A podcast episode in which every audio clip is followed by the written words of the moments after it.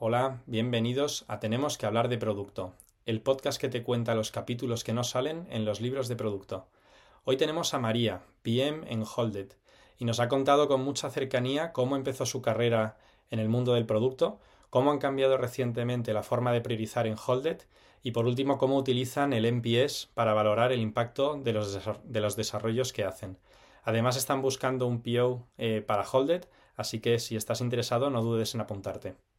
Empezamos.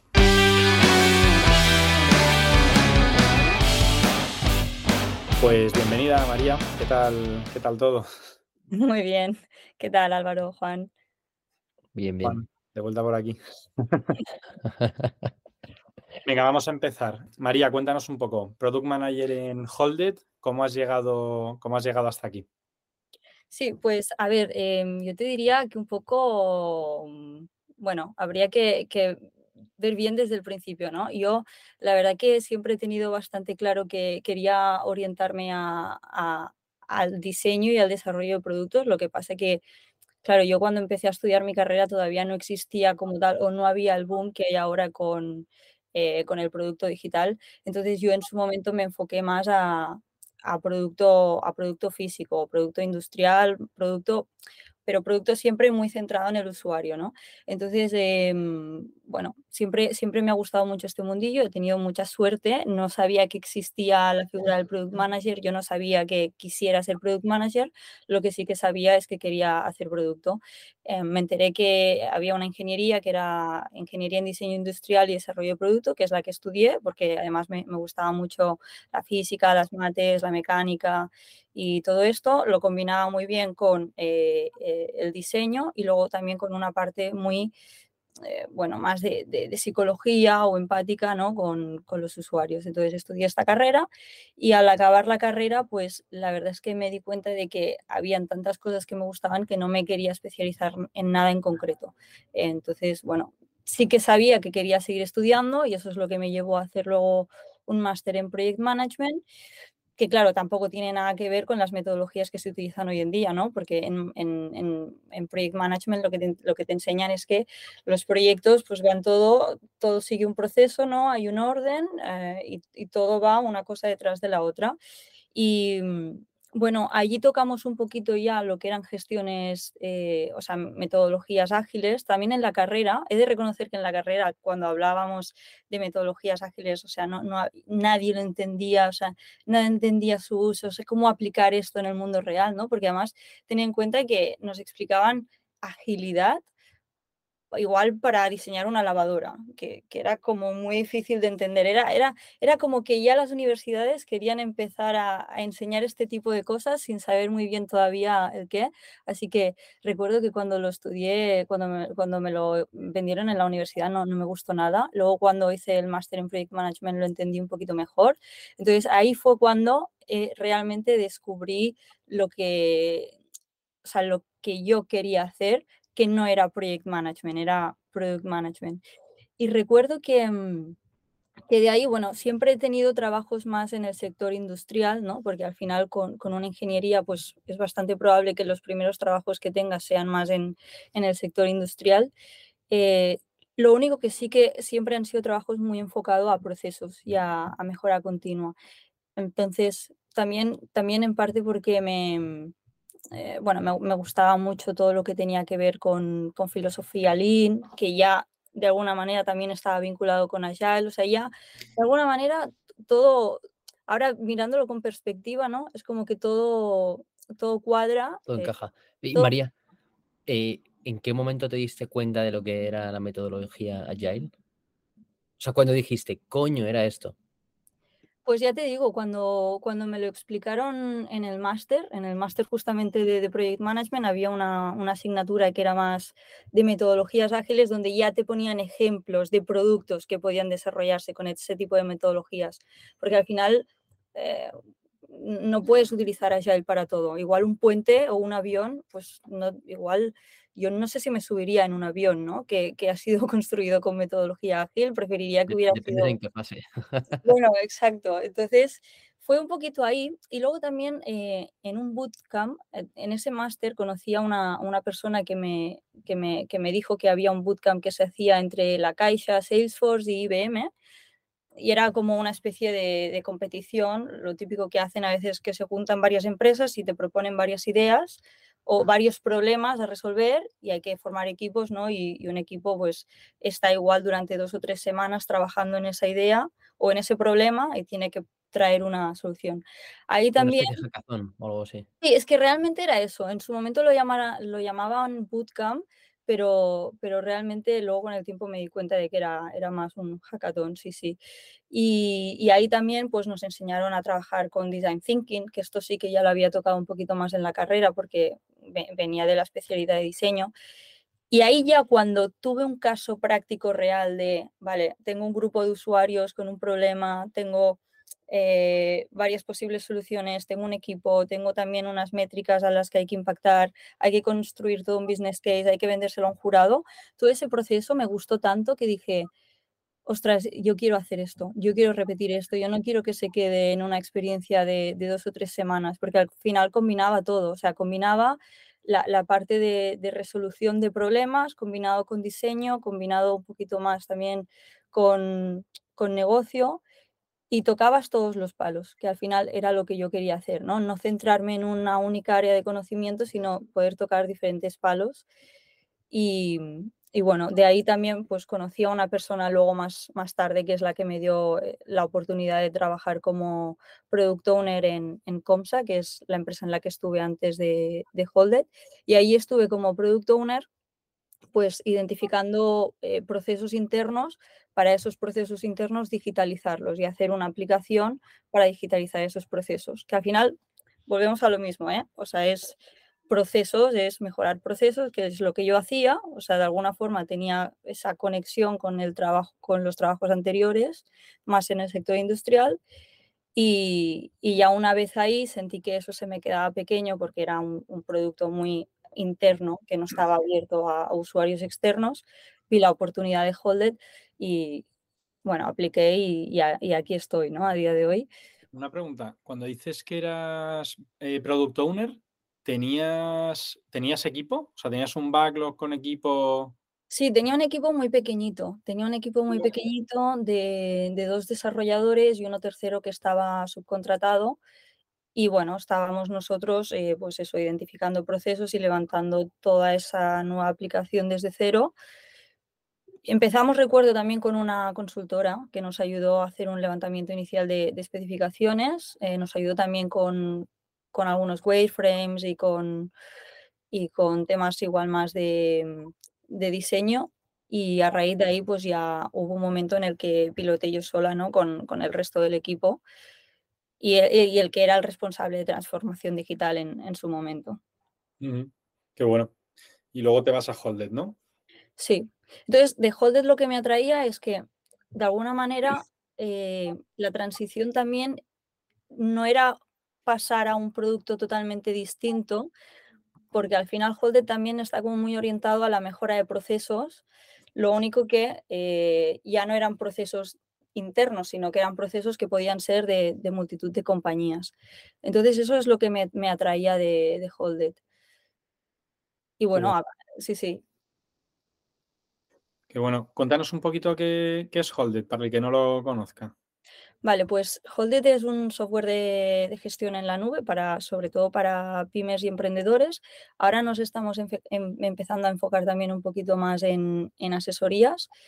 Y, bueno, realmente es, eh, es, bastante completo. Es, bueno, es un RP, ¿no? Tiene diferentes eh, verticales o diferentes módulos y cada módulo pues está enfocado a resolver un tipo de, problemática. Tenemos módulos de facturación, tenemos eh, módulos de contabilidad, de proyectos, gestión de inventario, tenemos CRM y luego tenemos el módulo de bancos, que es el que llevo yo con métodos de pago, que, que estaría también ahí entre la facturación y la contabilidad. ¿Y mm, qué tipo de empresas o clientes tenéis? No tenemos realmente, lo hemos intentado muchas veces, eh, el, el, tener o definir ese user persona. Nos resulta muy complicado porque al final Holded es, es un software bastante polivalente y versátil, ¿no? Y, puede servir para multitud de tipos de, clientes. Sí que vemos que sobre todo, pues igual a, servicios, ¿no? O empresas que trabajan por proyectos o, empresas que tienen eh, e-commerce o, incluso eh, negocios más offline. Ese sería un poquito el, perfil de usuario al que nos dirigimos. Son empresas que igual tampoco son muy grandes, ¿no? Mediana pequeña, ¿no? Claro, exacto. Es que al final es eso. Son, son empresas más tirando pequeña, mediana. Y, bueno, sobre todo es, gente, eh, bueno, gente, eh, sí, pequeña y mediana empresa. De hecho, nosotros tenemos eh, clientes, que son e-commerce, que mm, son clientes de, de Holded también. Pero es interesante que hay clientes que tenemos que son medianos que ni siquiera tienen ningún RP, lo cual me, llama muchísimo la atención. ¿Y cómo, cómo, trabajan a día de hoy entonces? María se refiere a que si les puedes pasar el lead. Eh, no, no, es pues fuerte, todavía existe, todavía quedan muchos. Gente, claro. Y, encima te hablo de, marcas no solo españolas, también alguna de UK. Eh, y lo que pasa es que utilizan Shopify como si fuese un ERP. Es un error, porque al final tiene sus limitaciones.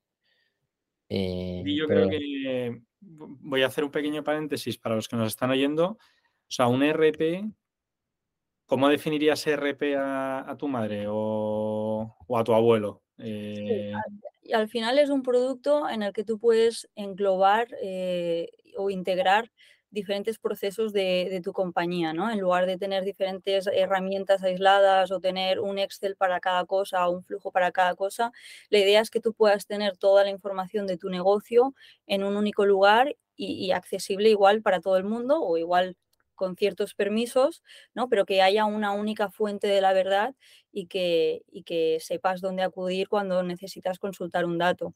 Entonces, eso sería para mí un poco la definición de, de RP.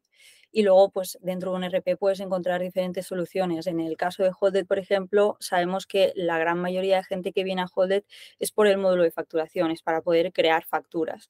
Entonces, claro, la gente empieza con eso y una vez dentro, pues igual descubre, como, como te pasó a ti, ¿no? Con conciliación bancaria, que vas descubriendo otras cositas y vas viendo realmente su valor y el potencial que tiene la herramienta y te, y te terminas quedando por eso.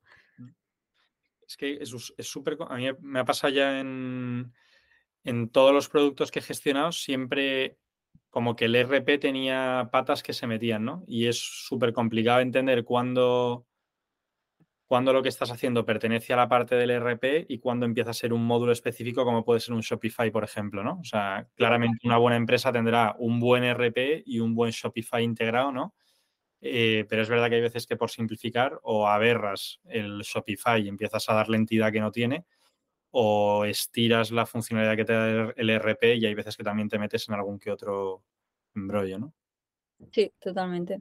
Mm, eh, Qué bueno. decir entonces que, por simplificar, ¿eh? que a lo mejor el módulo de facturación es el caballo de Troya o la punta de lanza que te permite tener varios clientes y hmm. luego consigues meterles otros productos, ¿no? Sí, sí, sí. Sí, sí, es así, es así. Em, es así. ¿Cómo? Perdona, Pérez. Es, que me, acuerdo que en nuestra, de nuestra etapa, en, mi etapa en GeoLink, eh, que muchas veces nos costaba, eh, pues eh, estábamos en una situación similar. Teníamos una, o dos funcionalidades que eran las, las, las, principales, la clave, y luego teníamos otras funcionalidades muy chulas que creíamos que podían aportar mucho valor, pero nos costaba comunicar uno, la existencia de esas funcionalidades más allá de un email o tal, o sea, comunicación in product, ¿no? Y, dos, el, valor o qué pueden conseguir con ellas. ¿Os, os enfrentáis ante lo mismo? Sí, a, nosotros nos pasa mucho que, que, nos damos cuenta de que el cliente no, no es consciente de todo el potencial que le puede sacar a la herramienta, pero igual creemos que es por, por, eso mismo, ¿no? Porque es una herramienta de trabajo. Yo hago la similitud con Jira, que también es, es, es un avión, y en Jira seguro que se pueden hacer muchísimas cosas que, que, yo ni sé, pero porque al final lo utilizo para trabajar. Entonces entro para hacer las cuatro cosas que necesito hacer y, y, a menos que haya algo súper explícito o a menos que yo sienta esa necesidad y, me, y, vaya proactivamente a buscar si existe una solución o eso que yo tengo en mi mente a ver si está inventado, no lo voy a descubrir. Entonces, a nosotros lo que nos pasa es que nosotros a veces eh, resolvemos problemas que el cliente ni sabe que tiene, que no, sabe que existe una forma mejor de, hacer un proceso, ¿no? Como la, bueno, pongo el ejemplo de la conciliación bancaria porque al final es, es, la pata que, yo toco y, a mucha gente cuando se lo explicas y realmente ve cómo funciona,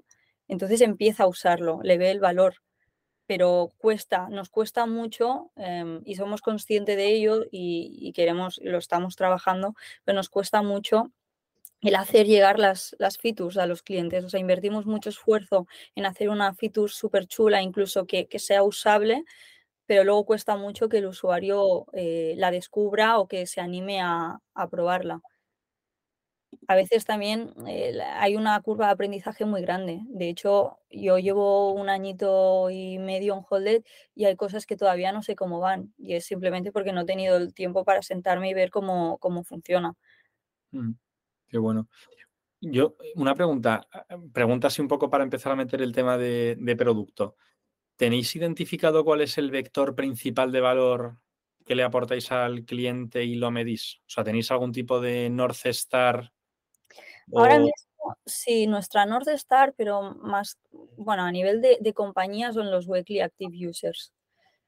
Em, más allá de eso, eh, a nivel de producto, nosotros lo que sí que medimos mucho es el uso de, cada feature, ¿no? Nosotros hacemos una estimación cuando hacemos una planificación cuando, o cuando decidimos abordar determinado problema, eh, ya definimos qué eventos se van a crear y, y, qué es lo que queremos medir y qué es el, cuál es el impacto que, eh, que esperamos. Lo que nos cuesta todavía un poquito eh, es trazar ¿no? o, sea, o establecer la relación entre el, el, KPI de uso que nosotros tenemos para la Fitur con un objetivo determinado de negocio. Entonces, ahora como estamos trabajando es, nosotros establecemos una hipótesis de negocio, eh, nos, imaginamos que dirigirnos a determinado problema puede impactar a determinado eh, KPI y luego miramos si se cumple o no. Lo que pasa es que es muy difícil establecer, o sea, y, es la curiosidad que yo tengo de, de, saber también cómo lo hacen otras empresas, ¿no? O sea, cómo sabes que lo que tú has hecho ha impactado, por ejemplo, al MRR y que no ha sido otra cosa, ¿no? Porque mientras tú estás sacando esa feature, eh, marketing está haciendo algo también para impactar ese KPI, el resto de equipos también están haciendo algo para... Entonces, bueno, es algo que... Mm, no es imposible, no es imposible, pero es complicado. O sea, tienes que hacerlo bien, tienes que medirlo bien. Claro. Para aislar el efecto de caso que, cada cosa que haces. Pero yo creo que muchas veces el problema es, o sea, hay que medirlo bien antes de hacerlo. O sea, tienes que tener muy claro el colectivo de personas al que estás lanzando el, lo que sea, ¿no? Y tener medido muy bien cómo se estaban comportando antes para poder ver ese cambio. Porque si no, claro, o sea, si, sobre todo con métricas tan genéricas como Weekly Active, active Users, claro, es que igual era simplemente que era fin de mes. Nosotros, por ejemplo, eh, debemos de ser un drama porque nos metemos la última semana de mes a, hacer, a emitir las facturas y, fuera. Bueno, y a pagar las nóminas, entiendo, pero, pero ya está, ¿no? Eh, entonces, claro, mm, puede parecer que has lanzado esta semana una campaña de dentro de la app no sé qué o un correo y realmente me estoy metiendo a hacer business as usual, ¿no? Es súper complicado. Nosotros sí que notamos que hay mucha estacionalidad en algunas features más que otra Em, entonces siempre intentamos hacer una comparativa respecto al año anterior. Pero claro, igual también respecto del año anterior has tenido un crecimiento de, esa feature por otro motivo que ni sabes, eh, ni sabes cuál es porque no sabes de dónde viene. Entonces, bueno, estamos en ese proceso de, análisis de, poder, o sea, estamos trabajando con eh, data y productos sobre todo, ¿no? En, poder establecer esas relaciones para tener mucha más certeza, para poder priorizar mucho mejor porque ahora el, framework de priorización que utilizamos es, em, bueno, está, está, basado en una serie de variables, ¿no? Las típicas pues, de esfuerzo, las de, a cuántos usuarios voy a impactar, cuál es el, el, MRR también de estos usuarios, si es una actitud... Perdón, cuando hablas de usuarios te refieres eh, clientes. Sí, cuentas, en realidad, sí, sí, sí. Entonces, bueno, nosotros tenemos una serie de variables, cada variable la, ponderamos con un, eh, con un valor, ¿no? con, un, con un peso en esa priorización y en base a eso vamos priorizando y luego intentamos justificar cómo eso puede ser bueno para el negocio, puede impactar. O sea, lo hacemos al revés, pero es, es una forma de empezar y, sabemos que eh, queremos llegar a ese punto ¿no? en el que podamos hacerlo directamente desde los objetivos de negocio. O sea, se parece un poco a, a RISE, ¿no? Pero metiendo ahí también MRR, o sea, impacto como muy cuantificado. Eh, ¿Os pasa que después de hacer, o sea, parece análisis tedioso, ¿no? De, de verdad justificar muy bien cada, cada, vector. ¿Os pasa que después de que salga la priorización repriorizáis eh, claro. un poco el sentimiento? Claro, exacto. Sí, sí. Sí, sí. O sea, al final nosotros tenemos esta herramienta pero tampoco nos gusta tener que atarnos a ella, ¿no? E, e, esa herramienta solo nos da un, digamos, como una idea, ¿no? O es un punto de partida. Exacto, un, un, punto de partida. Y a partir de ahí nosotros vemos si eso tiene sentido o no. Al final podemos hacer trampas poniendo, es que al final lo puedes trampear, ¿no? Y puedes conseguir que la herramienta te dé el resultado que tú esperas. Pero aquí también influye mucho Bernat y Javi. Al final ellos tienen una visión y, también tienen una sensibilidad de mercado y una intuición que es la que nos ha llevado a donde estamos a día de hoy. Y igual ellos eh, tienen la idea de que hay que sacar una feature por las razones que sean, te, lo explican y, y, bueno, y eso lo, es la carta founder. Exacto, es la, es la carta founder. Pero, ¿sois sensibles a las peticiones de ventas? Es decir, si te viene un, alguien del equipo de ventas, un account manager, dice, oye, es que si hacemos esto, firmamos este mega cliente. No, no, para nada. No estamos, que yo sepa, o no, me consta que, estemos condicionados por ah, ventas. Es que ya tienen otro volumen, Juan. Ya, también es verdad. Pero hay clientes, ah, siempre, hay clientes grandes. sí que los tenemos en cuenta, igual que CS, que también nos pasa muchas eh, mejoras de, clientes actuales. Y, pero nada, o sea, todo entra en el mismo flujo, no, no lo priorizamos a menos que esté muy, muy, muy justificado, pero no, en todo caso no sería algo ad hoc para ese cliente, sino que si lo priorizamos es porque creemos que exacto, porque puede ser una oportunidad que, que, afecte a más, a más clientes. Yo tengo, tengo dos. Una, voy a dar un paso para atrás por tener un poco de orden de magnitud de contexto. ¿Puedes compartir cuánto facturáis y cuántos clientes tenéis más o menos? Eh, la facturación, no sé si te la puedo decir. Eh, clientes últimos que yo recuerde de Active Users, em, creo que eran en torno a unos 60.000. Joder, qué barbaridad. Sí, sí. A, Euroclientes Este mes de diciembre, que además ha sido un mes flojito porque ha habido eh, puentes de por medio y mucha gente ya está buscando vacaciones, pero sí, sí, consulté ayer el dato y en torno a unos 60.000 eh, weekly active users. ¿Internacionales? ¿En todo el mundo? Mm, realmente trabajamos, o sea, tenemos clientes por, por em, fuera de España, pero mayoritariamente nuestro mercado está aquí. ¿Aproximadamente? no, pues yo te diría casi el 90% o 99%. Ah, o sea, si tenemos algún usuario fuera es alguna persona que se ha ido a vivir a Andorra o que tiene algún negocio fuera, pero casi más puntuales, quiero decir. Em, y es otro orden de magnitud, sí. Claro, un cliente, uno contra 59.000, pues no te cambia el roadmap. Y, y, yo la, otra reflexión que quería hacer es que es verdad que muchas veces no hacemos caso a estos frameworks, pero yo creo que le dan herramientas a los founders para explicar mejor su priorización, ¿no? O sea, como el ejemplo, llega, llega el founder y dice, oye, tenemos que integrarnos con Open Banking, ¿no? Y claro, tú como product manager puedes decir, joder, pero si es que integrarnos con Open Banking no nos va a dar MRR, ¿no? Eh, y claro, el, darle a él estas palancas que, que, los de producto entendemos mejor, de decir, oye, ¿a cuánta gente va a impactar? ¿Cómo va a impactar la métrica objetivo? Eh, ¿Qué esfuerzo tiene por parte de desarrollo, no? Hay veces que ellos sí que son capaces de decir, no, no, es que Open Banking va a tocar esta palanca, ¿no? Y ya de repente coges y dices, anda, es verdad. O sea, te, permite como hablar en el mismo lenguaje que hay veces que, que también desde producto somos un poco sordos a, propuestas desde fuera, ¿no? Sí, pues sí, sí. Qué bueno. Y, y, o sea, ahora tenéis un framework un poco, voy a decir complicado, pero por lo menos complejo, ¿no? Em, ¿Cómo ha sido esa transición? O sea, ¿quién ha liderado un poco el pasar de founder-led roadmap, por inventarme un nuevo nombre que faltan, eh, a, una, estructura un poco más sólida de cómo se prioriza y cómo se, cómo se pues pueden hacer las cosas. Estamos todavía en ello, ¿eh? O sea, estamos todavía en ello. Al final el producto tiene mucha iniciativa, pero yo creo que en nuestro caso ha jugado un papel muy importante una figura externa que, hemos, hemos contratado, o sí, que se contrató ahora un año, que es un, un Agile Coach. Y esta persona primeramente nos ha ayudado mucho a, distinguir lo que es Scrum de Agile, eh, distinguir lo que es la, la, parafernalia igual de, las reuniones, de las figuras, que tener eso no es hacer eh, Agile.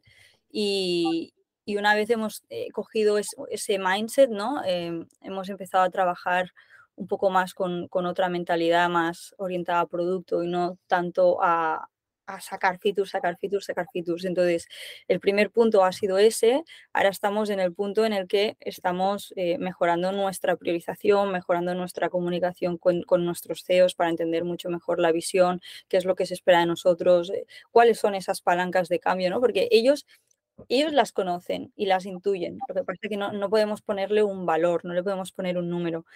Pero entonces, bueno, esta persona externa, que es, eh, es Santi, nos está ayudando eh, en todo. ¿Santi qué? o sea, quiere decir, Santi Pozo. Sí, estaba, pensando el apellido y no me salía, Santi Pozo.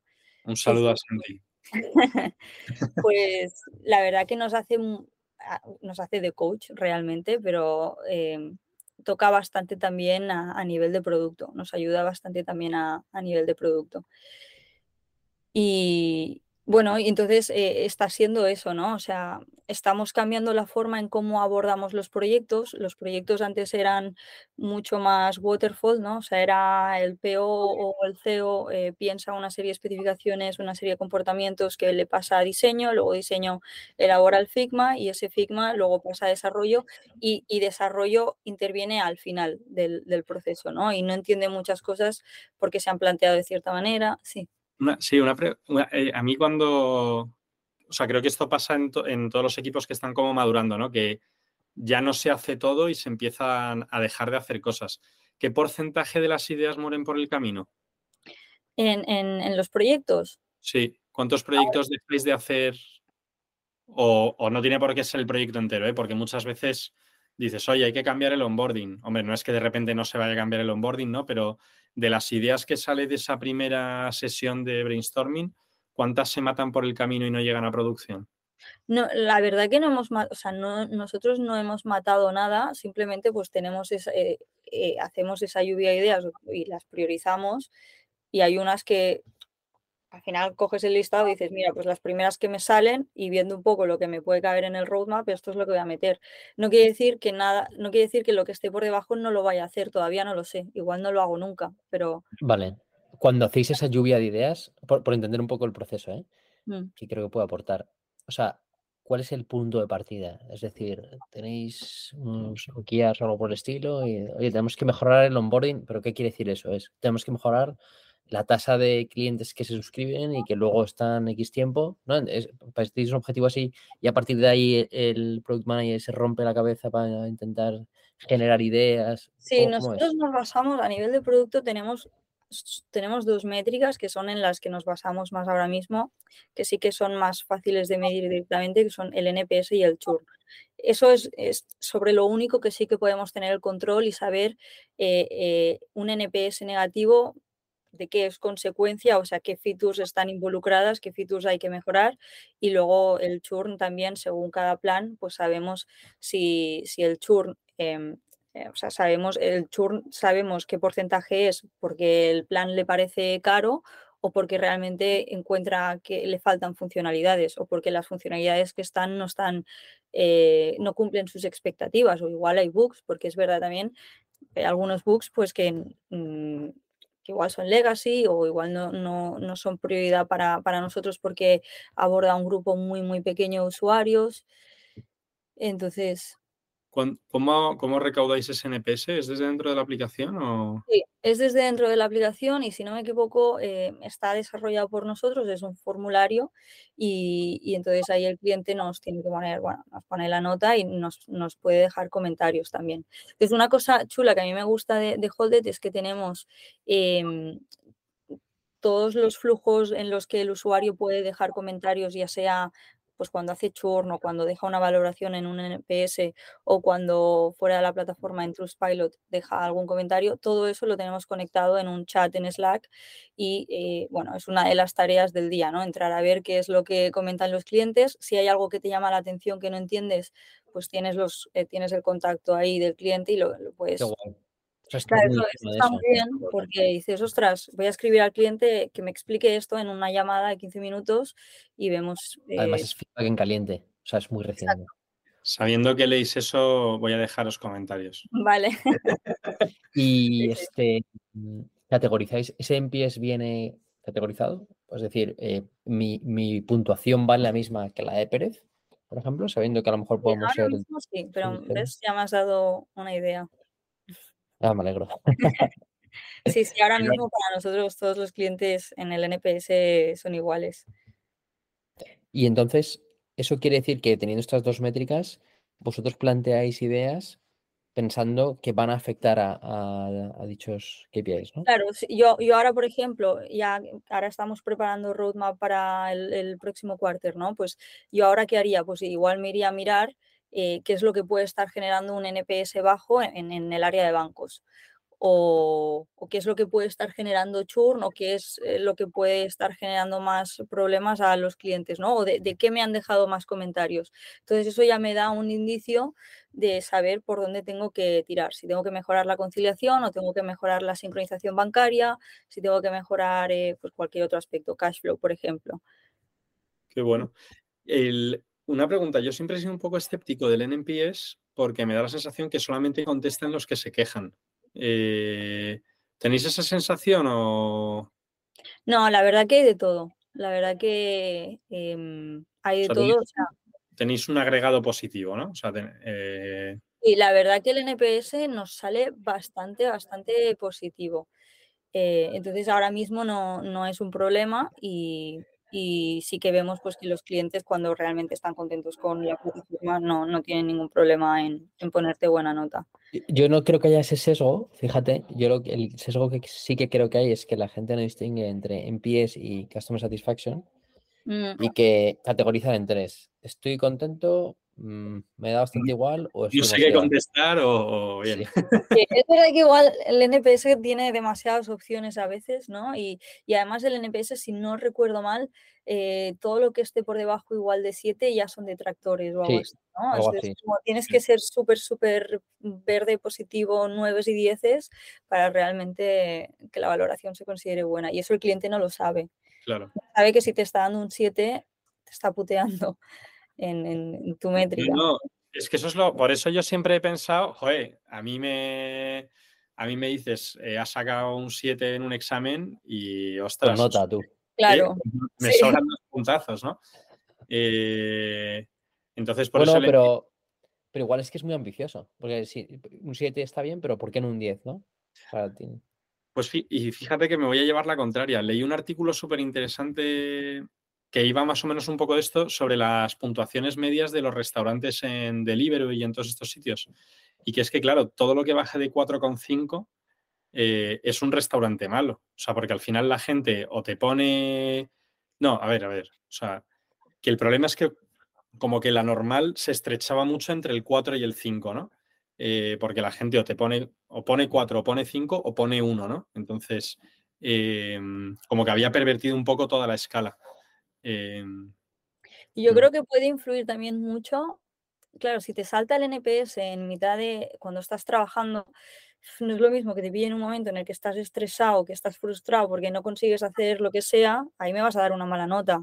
Si es un día, un viernes a última hora que lo tienes todo controlado y, ya estás esperando para plegar, pues igual si has tenido un buen día me vas a dar mejor nota. Entonces, al final lo del NPS es súper subjetivo, pero Em, ¿A cuánto lo preguntáis en, un año a un determinado cliente? ahora mismo no te sé decir. ¿Más de una vez? Mm, no lo sé, no, no, te, no me atrevo a decirte por si, por si, por si la lío. luego, ah, dale, dale, No, lo digo porque creo que es interesante en una empresa que se mueve rápido, como supongo que lo hará Holden, eh, al final, pasados seis meses, ese feedback ya está desactualizado, supongo. Sí, lo que hacemos, lo que sí que solemos hacer también a veces es Em, ahora yo, por ejemplo, estoy preparando una Fitur, ¿no? Pues ahora en noviembre yo lancé una encuesta eh, eh, que aparece solo en, lo hacemos desde Intercom, que aparece solo en la página donde está esa funcionalidad, ¿no? O trato que aparezca solo cuando el usuario está utilizando esa funcionalidad. Entonces ahí le preguntamos el grado de satisfacción, pero con esa funcionalidad en concreto, que ahí sí que igual no es un NPS, eso es una valoración de cinco estrellitas, que es más fácil, y, y vemos Ahí en ese momento podemos medir cuál es la satisfacción del usuario con esa herramienta, porque igual eh, no, te interesa, o sea, tú quieres saber la satisfacción de, con esa herramienta en concreto, ¿no? Claro. que igual con todo Holded súper bien, pero esa herramienta en concreto, pues al usuario le está fastidiando algo. Y luego cuando hacemos, implementamos una mejora que tiene que ser una mejora significativa, ¿no? O sea, cuando hacemos un, igual un rediseño o algo por el estilo, volvemos a lanzar la misma encuesta, la dejamos el mismo periodo de tiempo y vemos si la satisfacción ha incrementado o no. Entonces, sabemos que si el NPS mejora, en parte pues ha podido ser por esta, por esta mejora que se ha hecho en esta feature. Es que una de las cosas buenas de tener tantos clientes es que te puedes creer esos datos, ¿no? Claro. ¿Cuál crees que es una de las putadas de tener tantos clientes desde el punto de vista del producto? Pues el, poder contentar a todos a la vez, ¿no? Porque igual haces varias llamadas en un día y, y, la mitad te ha dicho una cosa y la otra mitad te ha dicho la contraria y no sabes en qué basarte a veces porque no tienes la verdad absoluta. qué curioso. Bueno, puedes hacer una función en settings que permita habilitar o deshabilitar. No, no, es que al final muchas features las reducimos a, bueno, que lo elija el usuario, ¿no? Porque ostras, eh, sobre todo cuando hay que hacer rediseños y hay que cambiar comportamientos que igual contablemente, ¿no? Me invento, pues no es lo más correcto. Dices, ya, pero es que si lo cambio, los clientes que se habían acostumbrado ya a utilizarlo así o que habían aprendido a usarlo así, igual se te van a volver todos en contra y te van a empezar a dar malas valoraciones porque les has quitado eso. Entonces es difícil. Joder, y qué guapo. Y este, eh, a ver, lo que has dicho, es que me parece súper interesante. O sea, tienes, estás validando algo, haces entrevistas a usuarios y uno te dice una cosa y otro la contraria. Y no hay nada que te permita distinguir dos tipos de perfiles, ni el tamaño de empresa, ni el tipo de... No, porque son cosas muy subjetivas. Igual, un ejemplo, ¿no? Ahora reciente, em, eh, tenemos un cliente que nos ha dicho, cuando yo pongo un presupuesto aceptado, quiero ver una previsión en el cash flow. Y otro cliente te dice, no, es que los presupuestos de ninguna de las maneras tendrían que ir en cash flow. Claro, no hay un libro donde tú puedas ir a consultar, no hay una fórmula que te diga, no, es que lo correcto es esto. Eh, si tienes que calcular el IVA es más fácil, ¿no? Porque calcular el IVA solo hay una forma. Pero este tipo de cositas que son más es más complicado. Ahora entiendo. ¿Cómo, lo acabo de hacer, no? Cada, cada empresa tiene una forma diferente de llevar. Claro, al final cada, cada empresa tiene sus vicios, sus costumbres. Lo ideal es intentar que terminen adaptándose a los procesos de Holded, ¿no? Y a la forma de trabajar que le ofrece Holded, que creemos que al final el, cómputo es, es positivo para ellos al final sois expertos vosotros. Mm. Pero para mí una parte muy difícil de tener tantos clientes es toda esa gestión de, conocimiento y que igual has hecho en una semana 20 entrevistas y te da la sensación de que todavía no, no sabes lo suficiente, ¿no? Porque no tienes la sensación de que, ah, bueno, este me ha explicado otra vez lo mismo, ¿no? Cada, cada entrevista eh, te cuentan algo diferente que dices, es que yo no me creo que, que ya lo sepa todo para poder empezar. A veces a veces, al menos yo en mi caso, sí que peco a veces igual un poco de, parálisis por análisis, ¿no? De querer saber todo antes de plantear ninguna solución porque quiero asegurarme de que lo que hago vale para todos los clientes, pero yo creo que hay que aceptar que no siempre va a ser así y que es el cliente también el que se tiene que adaptar al estándar que tú definas. y que hasta que no lo saques no vas a saber realmente si, si lo que has hecho está bien o no. Sí, perdón. Eh, ¿Hablas con clientes todas las semanas? Yo lo intento, sí, lo, intento sobre todo si tenemos proyectos grandes. Algo que, mm, algo que no me gusta hacer igual, o sea, creo que habría que, es necesario, ¿no? Todas las semanas tener llamadas con clientes, pero creo que estas llamadas tienen que estar siempre enfocadas a, temas o a proyectos o problemas que sepas que vas a poder abordar en el corto plazo. Porque algo que me ha pasado es que he tenido llamadas por tener llamadas, por recoger feedback de, ciertos temas que, me han parecido interesantes, pero que yo igual sabía que no los iba a abordar. Y, he generado igual ahí una falsa, eh, una falsa eh, esperanza al cliente que, que al final es, negativa, ¿no? Porque te, deja un poco mal. ¿Cómo son las dinámicas?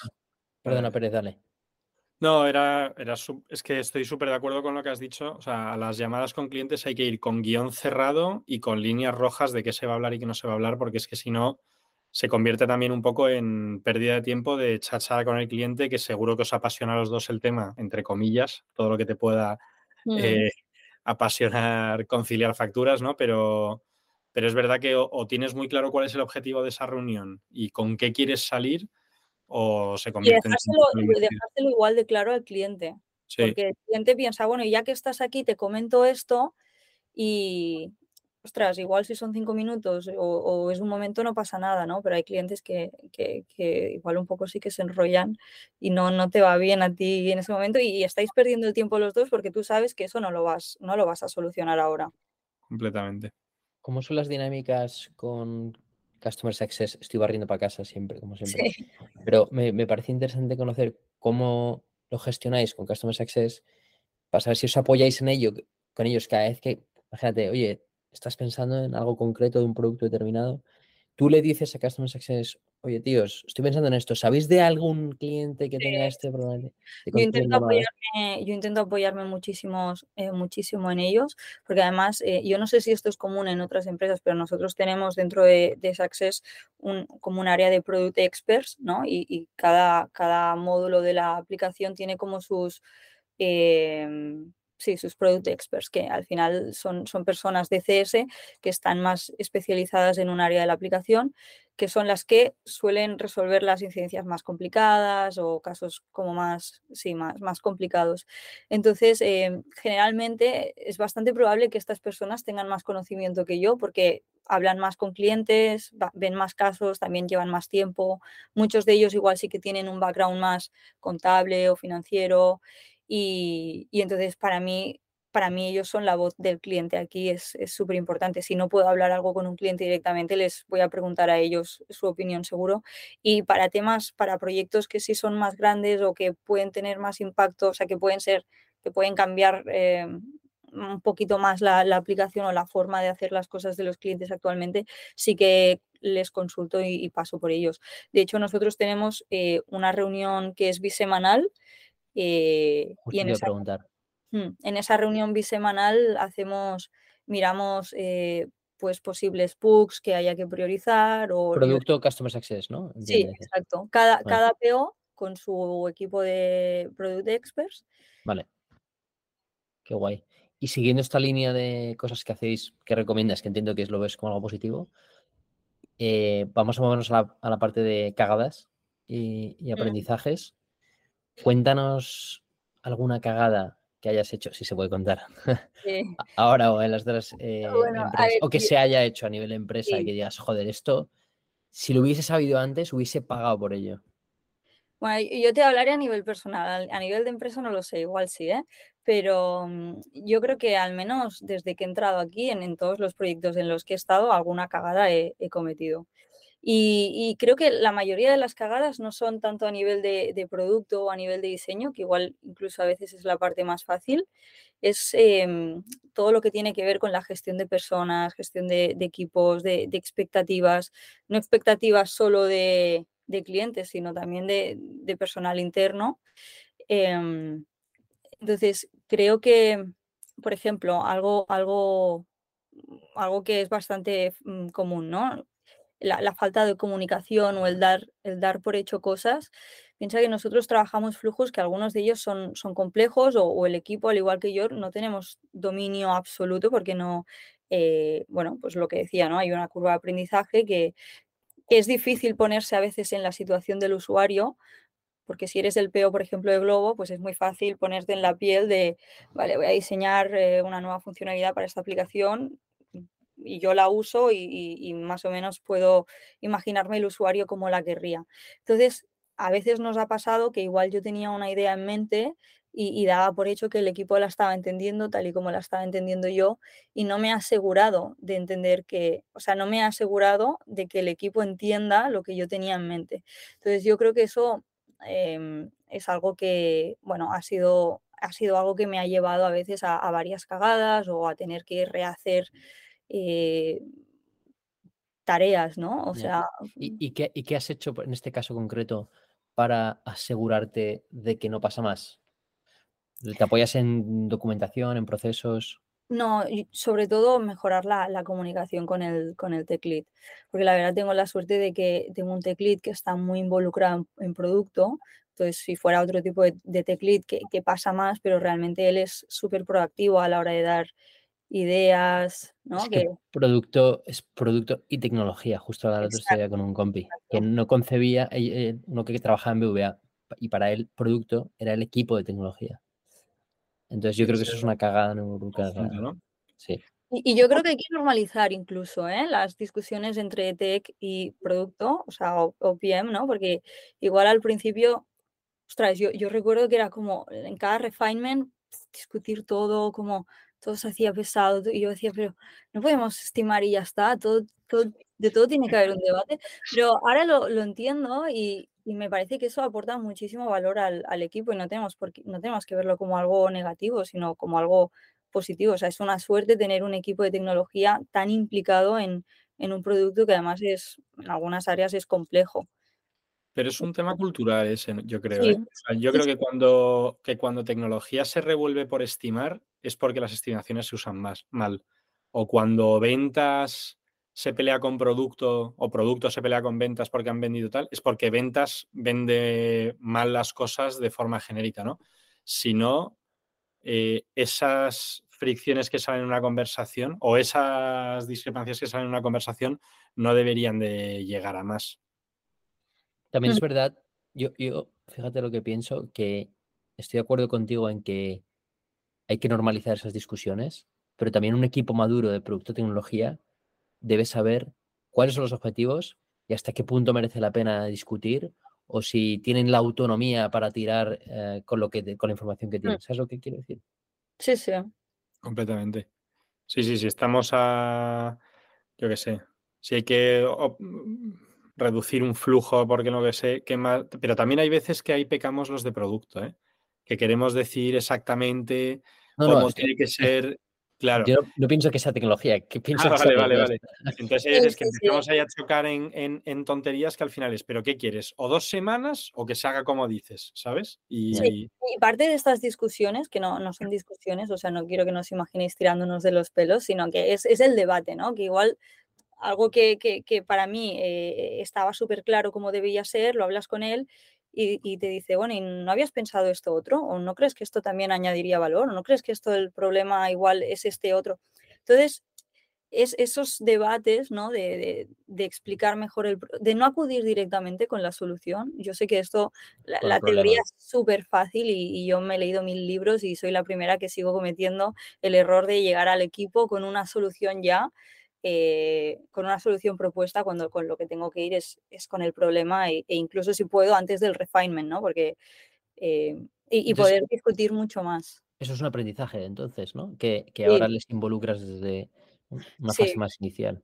Sí, sí, ahora es lo que decía, antes los proyectos eran mucho más waterfall, ahora estamos ya eh, intentando que el equipo de tecnología se involucre mucho más desde el principio, o sea, cuando, cuando ni siquiera hay solución, cuando es algo que hay que resolver, es un problema que tiene el cliente y, vamos a dejar que también tecnología pueda participar en, las ideas y que, que, pueda debatir con diseño y que podamos estar eh, las, como las tres áreas eh, ideando. Igual eh, se pierde, igual pierdes capacidad de, de, de, poder sacar como más throughput, ¿no? Igual a nivel de desarrollo vas, vas a sacar menos tareas esa semana porque has tenido al equipo involucrado en este tipo de reuniones, pero es algo que... Nada, te ahorras un sprint de corregir cosas. No, y es la que hay mucha más fluidez. Al final hay, fluidez, no hay que enfocarse solo en output, output, output. Yo voy a decir una cosa que a lo mejor choca un poco con lo que estáis diciendo, pero que a mí me es muy útil, que es llevar eh, soluciones muy poco maduras a un primer debate de discusión. En plan, oye, el problema es este, lo he pensado muy poco, creo que deberíamos resolverlo así. Porque... pero, es cuestión de meter un disclaimer. Oye, claro, claro, claro, claro, Pero es súper bueno porque entra, porque la gente entra machete, o sea, como es muy fácil meter el boli rojo, muchas veces esas sesiones son mucho más productivas que cuando dices, oye, este es el problema, ¿a quién se le ocurre no sé qué? Ostras, pues no se me ocurre tal, y de repente sueltas una chorrada en medio, en plan, yo había pensado poner un formulario, y de repente todo el mundo, ostras, no, formulario no, porque no sé qué, y encima tal, y de repente se construye algo súper rápido, eh, que luego, por supuesto, hay que refinarlo bien y hay que darle, o sea, tampoco puedes coger eso y priorizarlo directamente, ¿no? Pero desatasca bastante el ir con, algo cutre que, tirar abajo. que, que, sirva de punto de partida, ¿no? Porque a veces el equipo también entiende mucho, mucho mejor el problema cuando tú ya le presentas un wireframe o un flujo básico a partir del cual ellos ya pueden iterar o añadir ideas, porque si no, solo en base a texto o en base a palabras es, es muy difícil eh, imaginarte de, lo que estás hablando. Es más fácil criticar eh, algo, ¿no? Que, sí. sí, Esto, Josu, que, que, es el diseñador que está conmigo, que es un crack, eh, le encanta meter cosas que no hacen absolutamente nada plan, de repente coge y te, te hace un mock-up, ¿no? Porque hay que tratar el flujo de no sé qué, y de repente te pone una bolita verde, ¿no? Y, se calla. Y entonces de repente coge la, coge la gente, empieza a hablar y dice, porque claro, porque la bola de estatus, no sé cuánto es tal, y ya eh, de repente sale un, pero un momento, pero esa bola, ¿qué hace? Y coge y se descojona y dice, no, la he puesto a ver, a ver, qué, os, a ver qué os salía, ¿sabes? Y, bueno, qué bueno. Está guay, sí, sí. También hay que hacerlo con ese arte, ¿no? Con ese arte de buscar construir cosas sobre ello, no simplemente. Hmm. A veces, a veces me ha pasado, ¿no? O sea, yo, yo creo que a veces reflexiono y digo, bueno, si, si yo sé la teoría, ¿por qué, ¿por qué no lo llevo a cabo? A veces tengo la sensación también de que cuanta más gente involucres en, en, una toma de decisión, más tarde vas a terminar tomando esa decisión. ¿no? Entonces, em, ¿hasta qué punto ¿no? tienes que ir preguntando o pidiendo feedback o hablando con el equipo? Y, luego también algo que sí que tengo claro, a veces nos pasa que no llegamos a un consenso, pero yo, yo creo que si alguien debe de tener la, última palabra soy yo, porque si, si, me tengo que equivocar, prefiero equivocarme con una decisión que he tomado yo y luego reconocer la cagada, que no hacer algo porque lo dice el equipo porque es mayoría, porque se supone que, que, para algo también está, está mi figura y se supone que yo tengo igual una visión. una sensibilidad también diferente. Lo que sí que me gusta es eh, explicar, ¿no? O intentar argumentar porque yo algo lo veo de otra manera. Eh, y no, no tratar de imponer. Sí que me gusta más vernos en ese sentido como un equipo, que es, es lo que somos.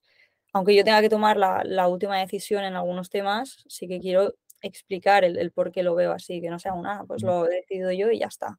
¿Te ha pasado alguna vez, para que comentas esto, o alguna ocasión en la que hayas dicho, me la juego con esto, que me parece que tal? y al final darte cuenta de que estabas equivocada? Seguramente sí, pero... No te viene a la mente. No, igual no sería nada grave porque si no lo recordaría. Ya. Pero sí, seguro que, seguro que sí. Es que al final hay mucha incertidumbre, ¿no? Es difícil saber, sobre todo si son cositas más de diseño. Es cuestión de cagarla poco. Sí, exacto. Y, y, cómo, y, cómo mides si has cagado, la has cagado o no y acertar alguna vez también, ¿eh? que se está poniendo muy de moda solo fallar. No, pero al final es cuestión de minimizar el, impacto negativo, ¿no? Eh, porque nunca em lo vas a saber todo, claro. No, eso por supuesto. Y, Una pregunta. Ah, ah, dale, dale, Bueno, venga, no, no, dile. Eh, vale, no, que te iba a preguntar si en alguna ocasión, antes de una fase de desarrollo, eh, ¿te has dado cuenta de que estabas convencida de una idea? Que estás pagarías por, por, tu idea o, porque tenías una idea preconcebida y en, y en, esas discusiones con el equipo de tecnología o con alguien interno, te has dado cuenta de que estabas equivocada. Buah, continuamente. Sí, sí, prácticamente cada vez que hablo con el tech lead, no, o sea, no, no es tan exagerado, pero sí, cuando él me hace cambiar mucho, mucho de idea. Y, la verdad es que tiene razón, y cuando él presenta ideas que son mejor a nivel de producto, pienso, joder, ya se me podría haber ocurrido a mí, qué rabia, ¿no? ¿Pero es porque te dejas sesgar por, por las conversaciones con clientes? Pues no lo sé, no lo sé. A ver, a veces simplemente es que él tiene mejores ideas y, y ya está, y oye, no, no, no pasa nada, ¿no? También eh, igual a mí hay veces que se me pueden ocurrir ideas que no las planteo porque puedo pensar que son muy complicadas y digo, bueno, esto ya ni se lo digo porque seguro que es una fumada. Y él me dice, no, no, pues si esto es un momento. Hostia, ah, sí. No, pero, eh, pero estaba yendo más, no por tanto una idea, sino una hipótesis. O sea, que tú dices, yo sé que el usuario no quiere tal. mierda, ¿no? Pues sí, sí, estaba equivocado. El usuario sí que quiere X. No, no exactamente así, pero sí que nos ha pasado, eh, nos pasó un proyecto, no, no, te sé decir exactamente qué fue, pero sí que recuerdo que había pues igual mucha incertidumbre porque unos clientes nos decían unas cosas, otros clientes otras, y, yo aposté por, por una vía y luego hacia el final del proyecto, no sé si una semana o un día antes de salir, ya de poner la, la en producción, eh, me llegó un insight de cliente que era como la, pieza que me faltaba para cerrar como esa incertidumbre. No, no, ya te digo, no recuerdo exactamente qué fue. Sí que recuerdo el proyecto, pero no recuerdo el hecho. Y, dije, hostia, yo que me lo creía que lo tenía súper claro, ahora resulta que no. Y tuvimos que, en mitad del proyecto, bueno, ya en la recta final, deshacer muchas cosas que se habían hecho. No deshacerlas, pero sí cambiar un poco la orientación o cambiar el fue cambiar la feature pero sí, sí, o sea, fue ya a final a punto de salir. Y, yo creo que en producto no, no tenemos que tener miedo de, de deshacer un, un, trabajo. De hecho, en la última feature en la que he trabajado también eh, hemos deshecho muchas cosas porque nos hemos dado cuenta de que había otra forma mejor de hacerlo, que podía ser más, más amigable para el usuario, más intuitivo, más, y dijimos, vale, pues tú, aunque nos cueste una semana, lo tiramos para atrás, si lo vamos a implementar, o sea, ya lo que implementemos se va a quedar hecho, hagámoslo bien, si tenemos la oportunidad ahora de hacerlo, mejor ahora que no cuando ya esté implementado, que será peor. La clave es cómo vas desarrollando todo, ¿no? Para que en cualquier momento puedas tomar esa decisión sin arrepentirte de, todo lo que llevas ya, ¿no? Qué mm. bueno. Em, una pregunta, ¿qué, ¿qué consejo le darías a alguien que está intentando empezar en producto? Que lleve ya sus tres, cinco añitos de experiencia en algo cercano, o hmm. bueno, sí, y de repente dice, joder, me da un poco lo que te pasa a ti, ¿no? Me acabo de dar cuenta que quiero estar en, producto eh, digital.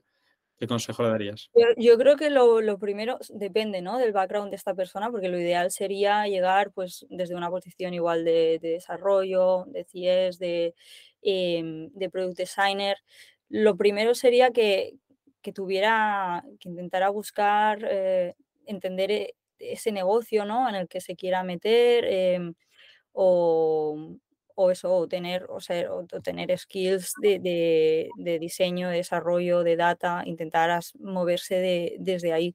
Pero la verdad es que al final puedes llegar desde muchas posiciones a esta posición, es saber encontrar el, hueco, ¿no? La, empresa en la que puedes encajar con tus skills, con, tus, eh, con tu background, con lo que tú puedas aportar.